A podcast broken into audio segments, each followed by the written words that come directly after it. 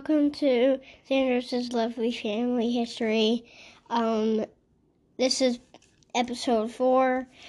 Um, I'm going to talk about a little bit how my nana uh, had a donkey. Mm-hmm. Where's your nana from? Um, England. Yeah, she's from England. Mm-hmm. Where's her family from?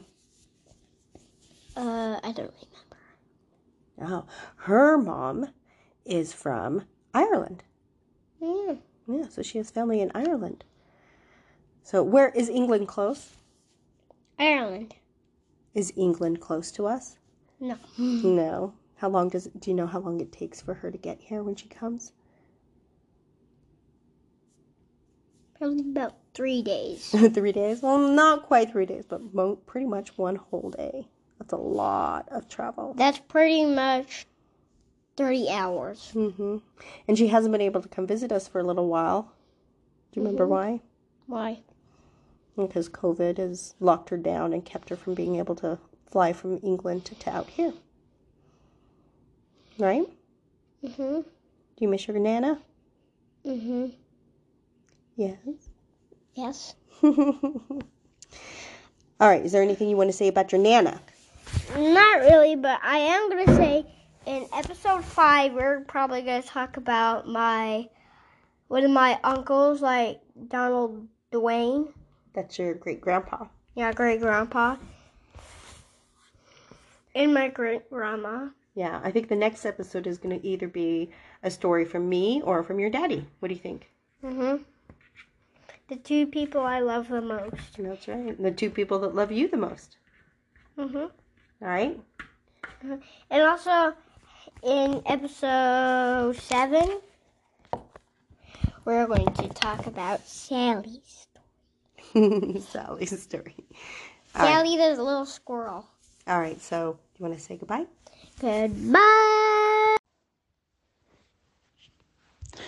Hi, Sandros. Just a little story to tell you about when I was a, a little girl. And we used to go to Ireland to visit the family in Mullingar. And we used to go see Aunt Biddy and Uncle Peter. And they had a donkey that lived in the orchard. And we always wanted to play with the donkey, my brother and I. And so we would go out into the orchard wander over to the donkey, and as soon as we got within a couple of feet of it, it would turn round, spit at us, kick its hind legs, and run right to the other side of the orchard. So we would follow in the hopes of playing with it, stroking it. and again, we'd get to about two feet away from it. It would look round, spit at us, kick its hind legs, and run to the bottom end of the orchard. And it just continued to do this. And then one day, Uncle Peter said we were going to go into town down the lane in the donkey and trap. And it had this beautiful wooden trap, and two people sat at the front and two people sat at the back. So he lifted my brother and I up onto the front of the trap and gave me the reins to hold while he went to unlock the wrought iron gates that went right across the driveway. But as he was walking to the gate, I thought I was being clever and I shook the reins and said, Giddy up. And the donkey set off at such a fast speed, heading straight for the locked gates. And Uncle Peter just managed to stop it when its nose was about six inches from the gate.